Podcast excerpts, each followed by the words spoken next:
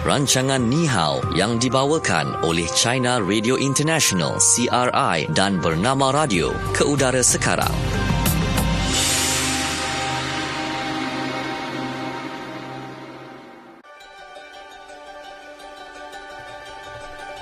Ya, bernama radio stesen berita bisnes anda. Dan uh, ini waktunya kita dalam program Ni Hao mm-hmm. yang mhm. dibawakan oleh China Radio International dan bernama radio. Saya Natasha Aimi di sini. Dan saya Syuhada Armawan uh, untuk kita bawakan topik pada hari ini. Okey, jangan lupa kita juga ada kuis kenali China mm-hmm. yang akan kita cari pemenang baru pada hari ini. Okey, uh, soalan kita akan bawakan selepas uh, Fokus Malaysia dan jawapannya kita berikan awal sebenarnya dalam uh, segmen Fokus di China. Yeah. Okey, jadi untuk kita dengarkan fokus di China. Terlebih dahulu kita bersama dengan rakan kita.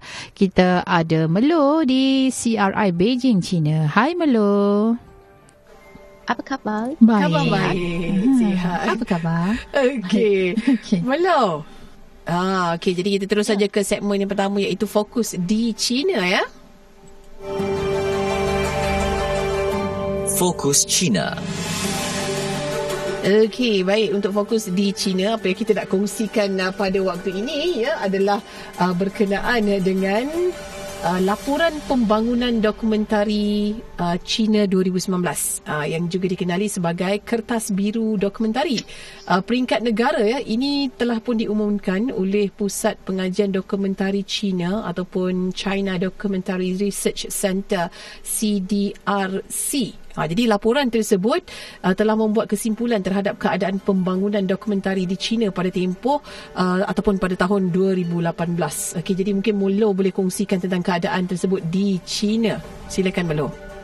Baik, uh, laporan tersebut sebenarnya bukan membuat kesimpulan uh, semata-mata uh, tentang uh, pada tempoh 2018 semata-mata.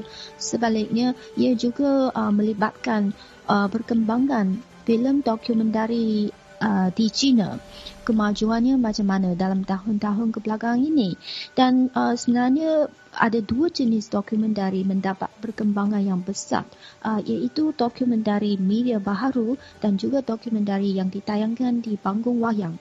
Kalau dokumentari media baru ini lebih fokus kepada dokumentari itu dihasilkan atau diterbitkan oleh uh, pihak-pihak yang menguruskan media baru. Ini satu trend yang baru dan dokumentari ditayangkan di panggung wayang lebih fokus kepada uh, dokumentari yang bukan uh, pada zaman dulu hanya ditayangkan di uh, suatu institut uh, yang tertentu ataupun di TV television yang boleh di uh, lihat ditonton oleh para penonton melalui uh, sebarang channel, sebarang saluran. Sebaliknya, dokumentari ditayangkan di panggung wayang maknanya filem dokumentari juga sudah berdaya saing dengan filem uh, filem-filem yang lain yang lebih komersial. Dan ia juga uh, sudah masuk dalam pasaran uh, filem uh, untuk uh, akan dinilai dari segi bukan saja prestasinya uh, dari penonton macam mana juga akan dinilai dari segi kutipan uh, box uh, box office ataupun kutipan jualan tiket. Mm-hmm. Maknanya uh, kalau dokumentari cukup menarik, ia pun akan uh, prestasi baik dari segi keuntungan. Mm-hmm. Ini boleh dikatakan satu uh, perkembangan atau perubahan yang lebih ketara uh, antara uh, jenis dokumentari uh, dihasilkan pada zaman dulu dan sekarang. Mm-hmm. Sementara itu, dokumentari uh, juga semakin digemari penonton. Menurut satu statistik dibuat uh, CDRC, uh, uh, Pusat Pengajian Dokumentari China, uh, ber- berbelanjaan keseluruhan dalam penerbitan dokumentari di China menjadak kira-kira 4.7 bilion yuan renminbi pada tahun yang lalu, tahun 2018. Mm-hmm. Dan adanya berbelanjaan dihulurkan agensi stesen uh, televisyen telah mencapai 2.7 bilion yuan renminbi. Manakala berbelanjaan kerajaan daripada kerajaan berbagai peringkat mula lebih kurang 700 juta yuan renminbi. Selain itu syarikat swasta termasuk syarikat uh, penghasilan filem dan juga syarikat media baharu uh, berbelanja juga besar kira-kira 1.3 bilion yuan renminbi dalam uh, menghasilkan dokumentari. Menurut CDRC, dari segi nilai ekonomi, industri dokumentari di China bernilai lebih 6 bilion yuan renminbi pada tahun yang lalu.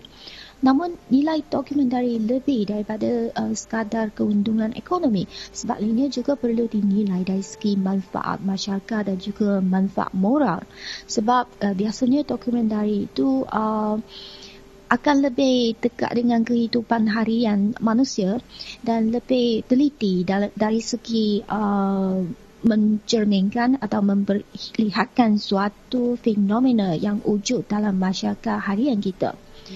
Uh, dan uh, kalau sebut tentang filem dokumentari yang viral di China, uh, saya nak beri satu contoh uh, dokumentari 20 uh, 22 22 sebenarnya. Ini satu angka tapi juga tajuk bagi filem dokumentari ini. Diterbitkan oleh media sosial Weibo uh, dan selepas ia ditayangkan pada tahun 2017 sebenarnya uh, ia sudah menjadi tular di masyarakat China uh, sebab ia ditayangkan pada 14 Ogos tahun 2017 sempena ulang tahun kelima hari uh, peringatan hamba seks tentera Jepun dalam Perang Dunia Kedua dan filem dokumentari 22 itu mencerminkan survival ada 22 orang mangsa hamba seks uh, dan selepas uh, filem itu ditayangkan di seluruh negara China. Uh, ia sudah mendapat sumbangan uh, sebelum uh, ia dihasilkan sudah mendapat uh, fokus dan perhatian mendapat sumbangan dana lebih daripada 30,000 orang itu berjaya mencipta rekod baru kutipan jualan tiket uh, khususnya dalam filem dokumentari di China uh, iaitu sebanyak 170 juta renminbi uh, kira-kira uh, kira-kira 102 juta ringgit dan pihak penerbit dokumentari tersebut menderma lebih 10 juta yuan renminbi uh, kira-kira 6 juta ringgit kepada sebuah yayasan pendidikan termasuk pendapatan pengarah filem Guo Ke yang berjumlah 4 juta yuan iaitu kira-kira 2.4 juta ringgit uh, Malaysia. Mm-hmm. Ini satu contoh yang terbaik untuk uh, memperlihatkan uh, industri dokumentari, filem industri, uh, filem dokumentari uh, sekarang uh, berkembang pesat dan uh, ada trend yang kemakmuran uh, semakin baik di pasaran filem di China dan juga satu bukti yang baik bahawa uh, semakin ramai orang gemar dan memberi perhatian uh, pada filem uh, dokumentari. Uh, selain itu, uh, saya juga nak berkongsi trend-trend yang terkini di China dalam industri dokumentari. Filem dokumentari ditayangkan di panggung wayang itu mendapat kutipan jualan tiket yang semakin tinggi dalam tahun-tahun kebelakang ini.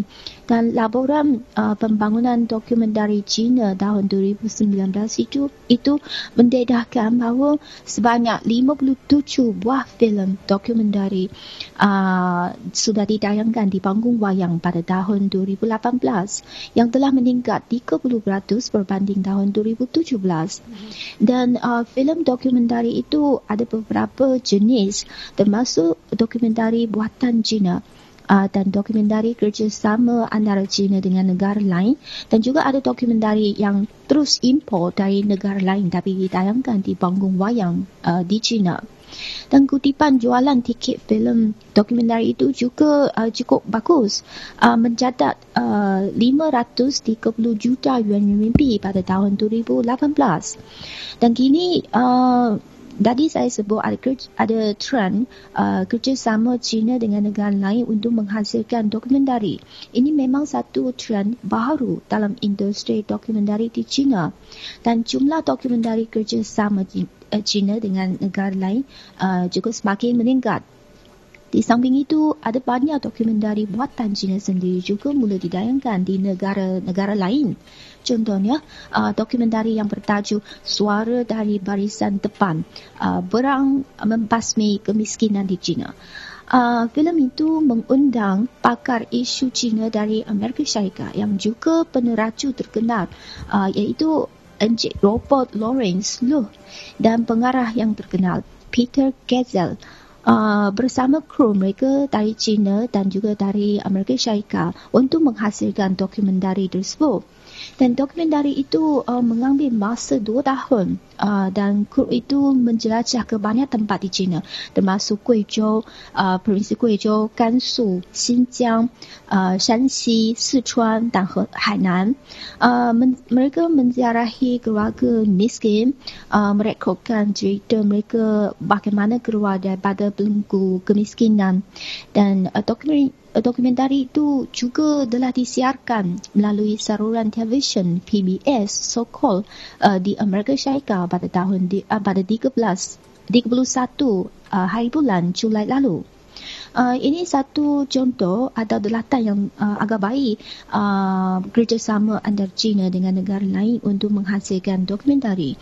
Dan ini merupakan satu komunikasi yang uh, sangat digalakkan sebab ini jenis komunikasi antara budaya yang berperanan besar uh, uh, dalam meningkatkan pengetahuan dan juga persefahaman kedua-dua pihak. Jadi dokumentari yang seperti itu juga sangat digalakkan dan dinanti-nantikan oleh para penonton penonton termasuk saya lah. Inilah uh, keadaan uh, yang saya nak berkongsi tentang laporan pembangunan dokumentari tahun eh di China pada tahun ini. Okey, yeah. baik itu dia kan berkaitan dengan uh, pembangunan dokumentari China 2019 yang juga dikenali sebagai kertas biru dokumentari. Hmm. Okey, itulah kalau kita pun dekat Malaysia uh, um, macam dokumentari ni ada peminat-peminat yang tersendiri, tersendiri kan uh, dan juga penceritaannya mungkin merungkai uh, perkara yang kita tak tahu sebelum ni. Betul. Hmm. Kan terdiri daripada sejarah, fakta-fakta yang menarik dan lokasi-lokasi yang menarik. hmm. Okey, jadi kalau uh, tentang apa orang kata uh, rancangan-rancangan dokumentari ini hmm. uh, kalau di Malaysia rasanya macam tak banyak sangat. Betul. Kan? Tapi ada yang hmm. terbaru yang kita mungkin boleh kongsikan dengan Melo juga hmm. dan pendengar-pendengar kita kan Syu kan iaitu dokumentari M for Malaysia. Ya. Yeah. Uh, ini telah pun ditayangkan pada Oktober baru-baru ni uh, di mana M4 Malaysia ini dokumentari ini menyertai filem-filem lain daripada 85 negara yang ditayangkan di BIFF. Uh, BIFF ni adalah satu festival filem yang paling dikenali di rantau Asia dan di persada dunia. Kalau sebelum ini M4 Malaysia ni eh dokumentari ini pernah ditayangkan di CAAM Festival 2019 di San Francisco uh, dan juga di Dog Age Film Festival 2019 di New Zealand. Uh, jadi bersempena dengan sambutan Hari Malaysia ya uh, mm-hmm. tempoh hari M for Malaysia ditayangkan secara eksklusif bermula 12 hingga 15 September di pawagam-pawagam yang terpilih di Malaysia. Jadi M for Malaysia dokumentari ini adalah satu uh, dokumentari yang menceritakan mengenai titik tolak yang mengubah uh, negara Malaysia ya di mana menampilkan dokumentasi mengenai pilihan raya umum ke-14 baru-baru ini kan dan menyaksikan rakyat Malaysia um, yang memilih membuat pilihan yang baru dan uh, pastinya juga ramai yang tidak mengetahui apa sebenarnya yang berlaku menerusi hmm. sudut pandang Perdana Menteri Tun Dr. Mahathir Mohamad sepanjang kempen PRU14 itu dan pelbagai lagi lah yang diisi dalam dokumentari filem dokumentari M for Malaysia ini. Hmm. Hmm. Okay. Dan uh, kalau kita lihat uh, berkaitan dengan uh, pembikinan program majalah TV ataupun dokumentari ini uh, ada yang yang sebut juga ia sebenarnya menjadi uh, satu bahan rujukan juga mm-hmm. ya kepada mereka yang mungkin membuat research ataupun menjadi yang mencari sebenarnya ilmu pengetahuan yang baru kan?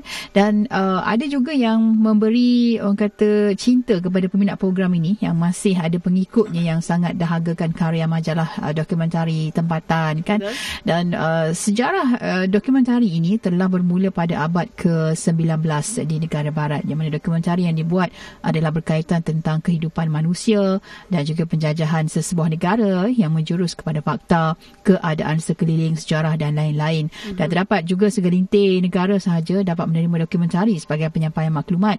Contohnya di USA yang mana rakyatnya um, dapat menerima dokumentari sebagai penyampai maklumat. Jadi penghujung abad ke-19, uh, filem Tracker mula menjadi le- pilihan halayak ramai uh-huh. apabila uh, lebih berimajinasi, lebih kreatif dan juga mempunyai jalan cerita yang lebih menarik. Dan uh, di Malaysia sendiri, dokumentari mula menyinar pada abad ke-19 itu sekitar tahun 1920-an. Jadi pihak pemerintah ketika itu uh, melihat ya filem memberi manfaat kepada mereka sebagai alat propaganda. Uh, jadi uh, mereka menggunakan menggunakan filem untuk kukuhkan kekuasaan dan juga menyampaikan uh, agenda mereka ketika datang ke Malaya pada waktu itu. Uh, dan sebenarnya kalau sebut tentang dokumentari, uh, sememangnya memerlukan kajian yang mendalam dan juga mantap agar ia menjadi rujukan yang bermakna kepada penonton. Dan di samping itu juga pasaran yang terhad ya menjadi faktor kepada kelembapan kebangkitan filem dokumentari. Dan melalui kajian yang telah dilakukan, ia menunjukkan filem dokumentari ini mempunyai penonton yang tersendiri. Mm-hmm. Tetapi disebabkan kekurangan dokumentari tempatan, sebenarnya ramai rakyat Malaysia ni mengikuti uh, apa dokumentari yang disediakan oleh negara-negara barat. Contohnya Betul. seperti National Geographic. Mm-hmm. Ya dan mm. uh, penonton juga uh, merasakan dokumentari luar negara lebih ideanya, lebih yeah. kreativitinya, visualnya yang menarik serta maklumat yang banyak. Betul tu hmm. kan dan dan kalau kita lihat uh, pula dokumentari keluaran negara luar ini mm-hmm. uh, dikatakan sentiasa ada sokongan yang kuat daripada kerajaan mm-hmm. dan uh, peralatan penajaan kos yang tinggi kan daripada kerajaan ini memberi kelebihan kepada dokumentari luar ni terus ke hadapan dalam penghasilan dokumentari yang lebih bermutu. Namun begitu ya uh, negara kita sendiri di Malaysia telah pun menunjukkan perkembangan apabila Finas telah mula mengurak langkah uh, dalam penghasilan dokumentari. Mm. Uh, ya kita telah pun memberi perhatian terhadap pemasaran, peralatan dan juga penyelidikan.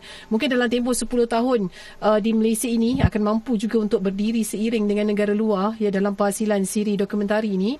Dan peningkatan telah mula dilihat ya apabila dokumentari kita mula mendapat tempat dan memenangi beberapa anugerah di peringkat antarabangsa. Mm-hmm. ya dalam usaha bersepadu daripada semua pihak juga termasuklah persatuan kemudian ada syarikat penerbitan kan?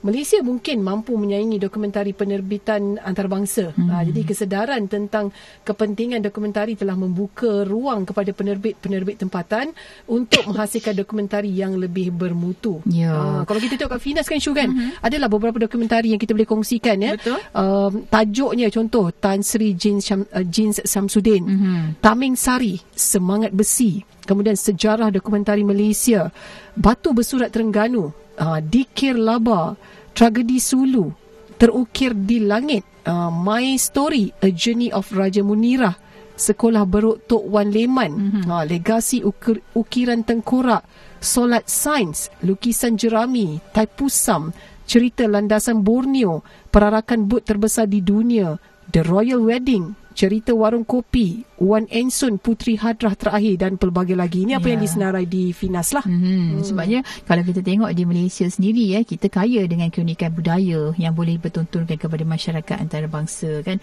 Dan uh, ada yang sebut juga tentang perlu melakukan satu kajian yang teliti tentang apa yang ingin disampaikan bagi menjelajahi sesuatu cerita dan ini akan uh, menarik minat masyarakat antarabangsa juga untuk menonton dokumentari kita. Yeah. Jadi berdasarkan kajian yang uh, dilakukan uh, pen, uh, apabila uh, penonton yang menonton dokumentari adalah uh, untuk mendapatkan ilmu pengetahuan yang baru secara hmm. visual uh, dan dokumentari sebenarnya perlu mempunyai maklumat yang tepat di samping ada sedikit hiburan lah yang mempunyai jalan cerita yang uh, boleh mengikat penonton untuk terus menontonnya. Ya, uh. betul betul. Okey dan kalau saya boleh uh, imbau juga uh, saya kita punya apa orang kata antara sejarah Malaysia mm-hmm. ataupun perkara yang berlaku di Malaysia yang uh, pernah ya uh, di uh, mendapat liputan oleh uh, channel-channel antarabangsa contohnya seperti apa yang berlaku terhadap uh, Highland Towers ya uh, yang uh, tumpang ya ataupun uh-huh. roboh uh, pada tahun 1993 dan uh, bila tengok dokumentari yang disediakan itu memang uh, baru kita tahu jalan ceritanya bagaimana ia ya, berlaku. Ya, betul uh, okey. Dan juga sejarah sejarah uh, yang pernah berlaku di Malaysia suatu ketika dahulu. Yang mana itu merupakan tragedi yang paling orang kata dahsyat lah yang berlaku dan yang pertama yang berlaku di Malaysia. Walaupun kita tengok eh uh, uh-huh. daripada situ kita tahu uh, mungkinlah dari segi kelengkapan kita tidak cukup. Tapi dengan bantuan-bantuan daripada negara seperti Perancis, yeah. Jepun ya datang membantu untuk uh, proses uh, menyelamat dan juga mencari mangsa. Jadi uh, Masa tu kalau ikutkan kita masih kecil lagi. Kecil lagi sebenarnya. Kan? Tapi dokumentari kita tu boleh, uh, disiarkan bila dah besar ni baru kita oh dulu kita tengok dekat TV yeah, macam tu kan. Betul betul. Kan filem dokumentari ni kalau kita lihat ataupun drama-drama uh, dokumentari ni mm-hmm. ada jalan ceritanya yang tersendiri. Yeah. Kalau kita lihat pun uh, apa ni point of view. Mm-hmm. POV dia pun lain daripada filem-filem yang lain kan. Mm-hmm. Okey, baik itu dia berkenaan dengan dokumentari kan ya di China dan juga di Malaysia. Yep. Baik, kita terus saja ke segmen yang seterusnya iaitu fokus apa kata anda. Fokus, apa kata anda? Okey, dalam Ya. fokus apa kata anda hari ini kita bawakan uh, soalannya. Kalau anda mungkin ada pengalaman nak dikongsikan boleh saja uh, di Facebook bernama Radio. Okey, uh, adakah anda suka menonton filem dokumentari? Apakah Ya. dokumentari pilihan anda? Betul. Hmm. Okey, Hayati Yahya katanya saya minat tengok dokumentari binatang liar katanya. Hmm. Paling suka Shark Week.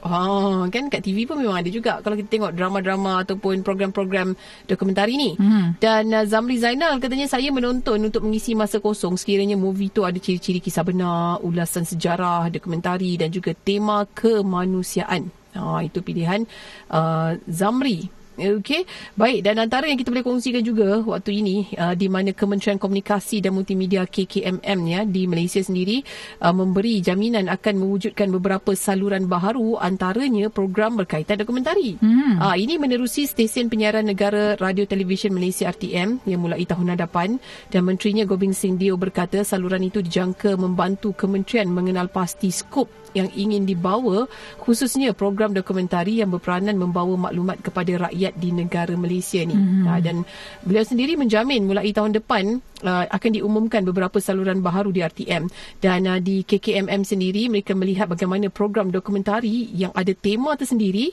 sebenarnya boleh diguna sebagai asas dalam membawa maklumat kepada rakyat uh, kerana ini penting dan sesuai untuk tambah mutu pengetahuan berkenaan isu-isu tertentu. Hmm. Okey. Baik dan uh, ini pula kata rakan kita, saya kalau lihat uh, dokumentari yang disediakan di negara luar memangnya cukup kagum. Ini mungkin uh, bergantung kepada apa yang mereka gunakan dari segi kamera dan sebagainya kan. Mm-hmm. Contohnya macam National Geographic. Uh, mungkin nak fokus semut tu kalau kita pakai kamera biasa mungkin susah kan. Ah, mungkin tak dapat semut. Ya, mereka ada kamera khas yang boleh uh, orang kata fokus uh, sekecil-kecil. Orang kata serangga tu uh, boleh tahulah bagaimana aktiviti serangga dan itu membuatkan kita tahu juga ada Ya. serangga tu sebenarnya dalam dunia ni. Betul. ha, memang kan kalau tengok dokumentari tentang haiwan ni, hui, luar Ah. biasa serangga dan sebagainya kan. Kemudian uh, saya pernah menonton juga uh, National Geographic juga bercakap mengenai obo-obo. Ah. Kan banyak jenis kan. Ya. Uh, boleh kita nak tahu juga ken- bila kena obo-obo kan selalu orang akan kan? gatal-gatal dan Ah. berbirat pada tangan kan. Kita nak tahu juga kalau kita tengok dia seperti jelly Ah, ah, kan. betul. Uh, peratusannya banyak air dalam badan obo-obo tu. Tapi bila kita tengok di apa uh, National Geographic ni sediakan maklumatnya bila zoom lagi zoom dan zoom rupanya ada pula uh, macam apa orang panggil uh, kaki ke apa pada Tapi, obo-obo ah, tu? pada obo-obo tersebut ada pula garis-garis kecil macam duri. Ah. Ah. rupanya itulah yang ter, uh, kena, Kena pada pada, tubuh manusia kita. yang membuatkan kita apa Ada kata ada eh? calar-calar dan juga Hmm, berparut. Betul. Kan se- secara kecil, mikro je. Ya. Cakap. Sampai macam tu sekali. Aduh, Boleh kan? dapatkan maklumat tentang. Uh, itu yang, itu yang jadi menariknya tentang dokumentari ni. Mhm. Lepas tu uh, Sulaiman kata dia kata dicadangkan uh, apa kata katanya uh, buat peratusan kategori uh, drama ke dokumentari filem dan sebagainya katakan Mhm. dan hiburan contoh macam telefilm drama bersiri uh, dokumentari majalah kan animasi bersiri jadi ada variety show lah kalau Mhm. kata kita dapat tengok dekat TV kita je hmm Okey, baik. Itu di antara komen rakan kita lah berkaitan dengan filem dokumentari Ya. yang menjadi pilihan mereka. Kalau uh, Melu bagaimana Melu? Saya saya sangat suka menonton dokumentari, bukan filem, drama dokumentari yang ada beberapa siri, mm-hmm. beberapa episod. Itu pun sangat menarik. Dan tema yang saya suka tentang dokumentari makanan, makanan yang sedap uh, dan sejarah mm-hmm. ataupun gaji purba dan juga uh, tema tentang uh, haiwan-haiwan atau binatang-binatang liar, terutamanya binatang atau haiwan di laut. Hmm. Itulah uh, uh, topik yang uh, tema kegemaran saya tentang uh, dokumentari. Hmm, Ya, okey. itu dia. Tengok, Baik. tengok obo-obo juga lah ni. ya. Okey, Baik, itu dia uh, mengenai fokus apa kata anda. Kita akan berehat dahulu seketika Melu. Akan kembali selepas ini untuk kita kongsikan apa yang menjadi fokus di Malaysia. Terus dengarkan Ni Hao yang dibawakan oleh China Radio International dan bernama Radio.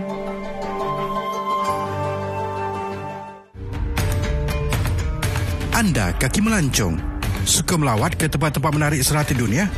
Pastilah momen-momen indah sepanjang perjalanan wajib anda abadikan sebagai kenang-kenangan. Jom sertai pertandingan video pendek Anjuran Pusat Kebudayaan Cina CCC di Kuala Lumpur dan anda berpeluang memenangi hadiah wang tunai RM5,000 dan tiket penerbangan ulang alik ke China dengan tema China Beyond Your Imagination. Mari rebut peluang ini dengan menghantar video kreatif anda. Durasi bagi setiap penyertaan adalah di antara 1 minit hingga 5 minit dan setiap penyertaan mestilah menepati tema dengan membawa mesej perkongsian pengalaman yang terindah dan terbaik semasa berada di China. Muat naik video pendek anda di Facebook beserta hashtag China Beyond Your Imagination, hashtag CCCKL Video Contest 2019 dan hashtag Visit China. Selain itu, hantar penyertaan lengkap di laman Facebook China Cultural Center di Kuala Lumpur. Tarikh tutup penyertaan pada 9 Januari 2020. Jadi tunggu apa lagi? Sertailah sekarang. Minggu ini kita nak uh, berbicara lagi uh, berkaitan uh, dengan insan-insan yang berjaya yang gagal uh, tetapi kemudiannya berjaya mungkin uh, selepas berjaya itu gagal kembali dan uh, berjaya kembali uh, ini antara yang akan kita kongsikan jadi kita bawakan kepada anda tetamunya hari ini Haji Zul Suhaimi pengasas The Aura dan Super Cat International. Ha, cerita di sebalik orang kata turning point tu. Okey. Sebelum benda tu berlaku, saya jumpa saya punya pak cik. Pak cik saya ni uh, duduk di Ampang ni je dia buat uh, kedai kayu jati. Waktu tu pun saya jumpa dia. Dia cakap apa? Dia kata, macam ni lah. Kau sedekah, dia cakap. Hmm. Kau sedekah benda yang betul-betul kau sayang. Panjanglah dia ceramah saya kat 4 jam waktu tu. Hmm. 3 ke 4 jam. Dia cerita pasal sedekah aja. Okey. Okay, dia kata, dia ceritalah pengalaman-pengalaman dia. Ha, dia lepas dia amalkan benda ni, baru hidup dia jadi mudah. Bila dia orang korek-korek, rasanya sama juga. Hmm. Ha, sebab kalau kita tengok pun mana-mana orang yang sukses, dia orang infak dia orang tu ataupun dia punya apa CSR atau dia punya gift bagi kepada orang tu banyak. Hmm. Ha, yang saya dengar sampai Bill Gates 9 per 10 daripada dia punya harta apa semua tu kan. Hmm. So dia kata kau pegang benda ni macam kau pegang bara api dia cakap. Hmm. Ingat Kami kongsikan kisah-kisah kesilapan dan kegagalan pengusaha syarikat. Namun akhirnya mereka dewasa menjadi rama-rama yang indah. Saya Hashmar Hashim, penerbit program Gagal Yang Berjaya setiap Isnin pukul 10.30 pagi.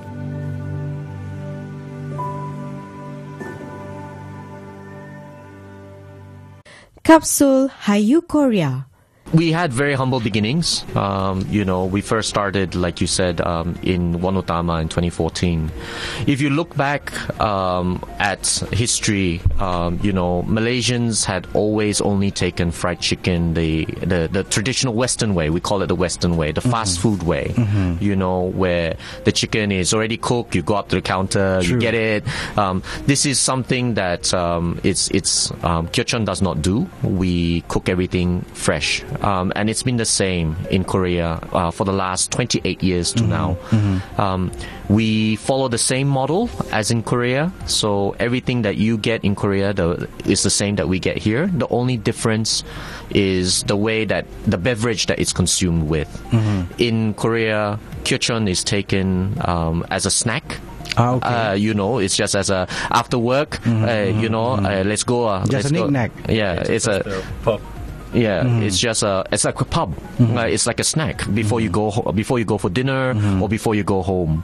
But in Malaysia, we eat fried chicken as a main meal. Uh, we Lunch, eat- dinner. lunch, dinner, some even breakfast. Yeah, yeah, That's Uh, early. Yeah, so early. Uh, we have customers from ten o'clock in the morning. Um, in Korea, you don't see any queue, anyone eating fried chicken before 5 p.m. Mr. Terry Goh, Managing Director of Kyochun Senang Berhad, Kapsul Hayu Korea. Terdapat kira-kira 1 juta perusahaan kecil dan sederhana PKS yang menyumbang 37.1% daripada keluaran dalam negara kasar KDNK, 66% daripada pekerjaan dan 17.3% daripada ekspor Malaysia. Namun, PKS di Malaysia berdepan beberapa halangan pembiayaan, terutama berkaitan dokumentasi, kos dan daya maju perniagaan sehingga mengurangkan kadar pengembangan operasi mereka. Bank Negara Malaysia menerusi laporan kestabilan keuangan dan sistem pembayaran 2018 berkata, hasil kaji Sride yang disertai lebih 1,500 PKS yang berdaftar dengan Suruhanjaya Syarikat Malaysia SSM mendapati antara faktor penolakan permohonan pembiayaan PKS disebabkan dokumen tidak mencukupi, aliran tunai tidak memuaskan bagi menampung pembayaran balik dan pelan perniagaan tidak berdaya maju. PKS di negara ini juga masih bergantung kepada bantuan keuangan kerajaan dan kurang kesedaran bentuk bantuan lain yang disediakan. Apakah masalah serta cabaran lain yang melingkari PKS di Malaysia? Benarkah kekangan utama pertumbuhan PKS ialah faktor yang berhubung kait dengan pengendalian dan keadaan perniagaan iaitu persaingan yang semakin sengit, permintaan tidak menentu, peningkatan kos input dan kos tenaga kerja yang bertambah. Kami usahakan untuk mencari jawapan kepada persoalan ini di Bernama Radio, stesen berita bisnes anda. Teruskan mengikuti rancangan Ni Hao yang dibawakan oleh China Radio International CRI dan Bernama Radio.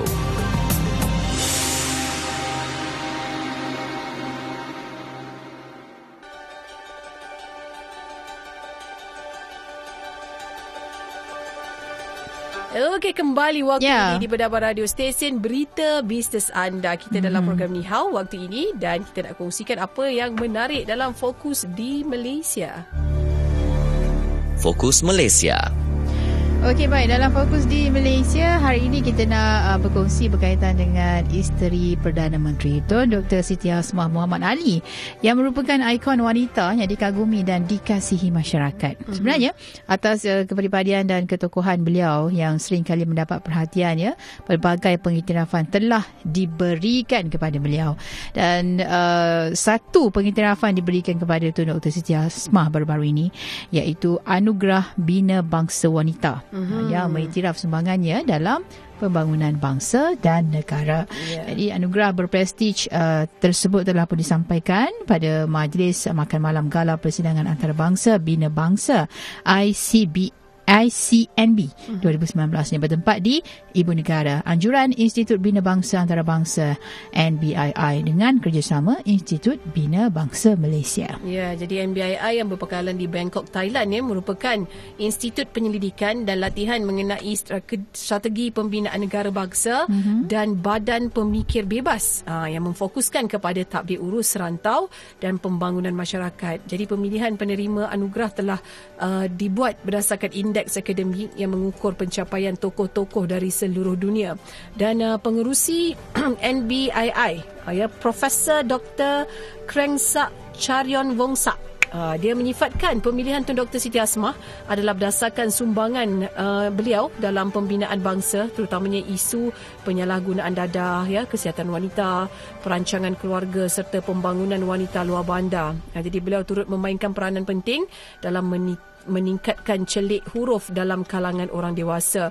Dalam masa yang sama juga Tun Dr. Siti Hasmah yang juga doktor wanita Melayu pertama dikagumi kerana hampir seluruh hidupnya sebagai isteri uh, tanpa penat ataupun jemu ya memberi sokongan terhadap tugas Perdana Menteri Tun Dr. Mahathir Mohamad ke arah membina bangsa dan negara. Uh, jadi peranan yang dimainkan beliau uh, dah tentunya memberi kesan uh, yang sangat penting dalam pembentukan sosial terutamanya ke arah pe- membina bangsa. Mm-hmm. Okey, itu dia sumbangan uh, Tun Dr. Siti Hasmah Muhammad Ali yang uh, membawa kepada penerimaan anugerah uh, tersebut ya. Sememangnya kita tahu juga apa yang uh, diusahakan, uh, apa yang telah pun dilaksanakan oleh uh, beliau sendiri mm-hmm. memberi uh, banyak impaknya ya uh, kepada rakyat Malaysia khususnya wanita sendiri. Betul betul. Okey, itu dia fokus di Malaysia hmm. dan kita terus saja ke segmen seterusnya iaitu uh, bela- eh, belajar. Bukan belajar, kan? belum belajar lagi. Belum belajar lagi. Ambil kita nak bagi dulu. ah, segmen untuk kenali Cina. Ya, Okey, kita mari ada kita. quiz kenali Cina. Betul. Baik, Melo, soalannya. Silakan Melo. Soalan, uh, apakah trend baru yang terdapat dalam industri penerbitan dokumentari di China pada masa kini? Okey, apakah trend baru yang terdapat dalam industri penerbitan dokumentari Cina pada masa kini? Okey, kalau anda tahu jawapannya, boleh hubungi kami 0326927939. Ha, itu dia. Tadi jawapan telah pun Melo berikan dalam uh, segmen kenali eh bukan segmen fokus di China. Ha, saya pun dah tersalah. Okey, ini adalah kuis kenali China. Ya. Soalannya sekali lagi saya bawakan uh, apakah trend baru yang terdapat dalam industri penerbitan dokumentari China pada masa kini. Ya, 0326927939 Kita tengok siapakah yang bertuah untuk memenangi RM50 pada hari ini. Ya. Okey, ramai pemanggil-pemanggil kita ni. Penerbit kita tengah ambil pemanggil. Confused nak tekan yang mana satu. Betul. Kan dekat sini ada berapa banyak line ni. Berline-line hijau je. Okey, baik. Penerbit kita siapa yang ada? Ah, penerbit pun dia kekeliruan dekat situ. Oh, oh, sampai ke, ke China dia punya ni. Itulah dia. Cross line. Tapi kalau ada pem- pemanggil kan macam uh, dari China telefon. ah, ah, betul? Saya tak mustahil. Mustahil ya. Kan, sebab kan mesti kawan-kawan melosor pandai berbahasa Melayu. Ah. oh, kan, dahsyat. Macam mana penerbit? Ah, okey. Okey, ah, tunggu kejap Tunggu, kita. tunggu kejap, tunggu kejap. Kata dia. baiklah. Soalannya sekali lagi tadi. ni. Betul. Apakah trend baharu yang terdapat dalam industri penerbitan dokumentari Cina pada masa kini? Okey, berikan Itulah sebab jawapan trend anda. uh, bila orang kata tahun ke tahun berubah Betul. kan. Uh, jadi mungkinlah banyak ataupun ber- berdasarkan kepada permintaan, Mm-mm. perkara-perkara mungkin teknologi juga kan. Betul. Uh, jadi itu antara yang yang uh, dibawakan yang terbarulah dalam industri penerbitan dokumentari. Ya, hmm. kan jadi apakah trend terbaharunya yang kita lihat? Ah, baik. Jadi mm-hmm. bagaimana? Oh, okey, kita Okey. dah pemanggil dah. Siapa di talian? Hello. Ah, ya, saya Cik Sarfuddin yang sayang. Okey, Cik Syarifuddin. Boleh berikan kita jawapannya trend terbaru dalam industri penerbitan dokumentari Cina sekarang ini? Trend terbaru macam mana tu yang jenis dokumentari ke apa? Eh? Uh, jenis pun boleh, penceritaan pun boleh. Ya. Uh, apa trend yang dibawakan dalam industri penerbitan dokumentari? Mm-hmm. Okey, kalau dia punya jenis dokumentari tu yang pertama media baru. Apa dia? Satu yang media baru. Okey. Ada tu dan juga uh, menonton di panggung wayang. Oh. Ada tu dia dia punya trend dia tu uh, trend sekejap eh. Uh, dia, uh, hello. Ah, teruskan. Ah, hello. Ah, uh, betul yang itu lah saya cakap uh, jenis dokumentari yang orang suka tengok iaitu media baru sama dan juga di wayang. Okey, baik. Kita dengarkan Melo, apakah jawapannya? Uh, itu sebenarnya uh, dua jenis dokumentari yang sekarang uh, mendapat perkembangan yang besar di China. Okey. Ah, Ah. okey. Jadi, Uh, jadi uh, memang Ah, kalau begitu ini memang betul lah media baru dan juga dokumentari ditayangkan di panggung wayang. Dua jenis ini sekarang mendapat perkembangan yang pesat. Tapi kalau sebut tentang trend baru terkini, ah ini kurang tepat lah. Kurang tepat. Maaf. Apa Cik Syarifuddin. Okey, Maaf ya. terima kasih. Okey, Okey. baik. Tak apa. Terima kasih Cik Syarifuddin. Tak ada masalah. Esok masih lagi ada peluang sebenarnya untuk anda. Esok masih ada Ya. uh, untuk kuis kenali Cina. Mm-mm. Okey, jadi jawapan tadi kurang tepat. Ya. Tak apalah. Ha, esok Okey. kita gandakan duit kuis kenali Cina menjadi RM100. Ya, betul. Okey, jadi ini saja masa yang kita ada. Terima kasih kita ucapkan kepada Melo kerana Ya. bersama-sama dengan kami untuk hari ini. Terima kasih. Ma- Mewakili penerbit uh, Nihau, kita ada Hizi Rahil. Saya Dato' Syaibi. Saya Syuhada Armawan. Jumpa lagi esok. Terus dengarkan bernama Radio Stesen Berita Bisnes anda. Bye, Melo. Bye-bye. Bye-bye.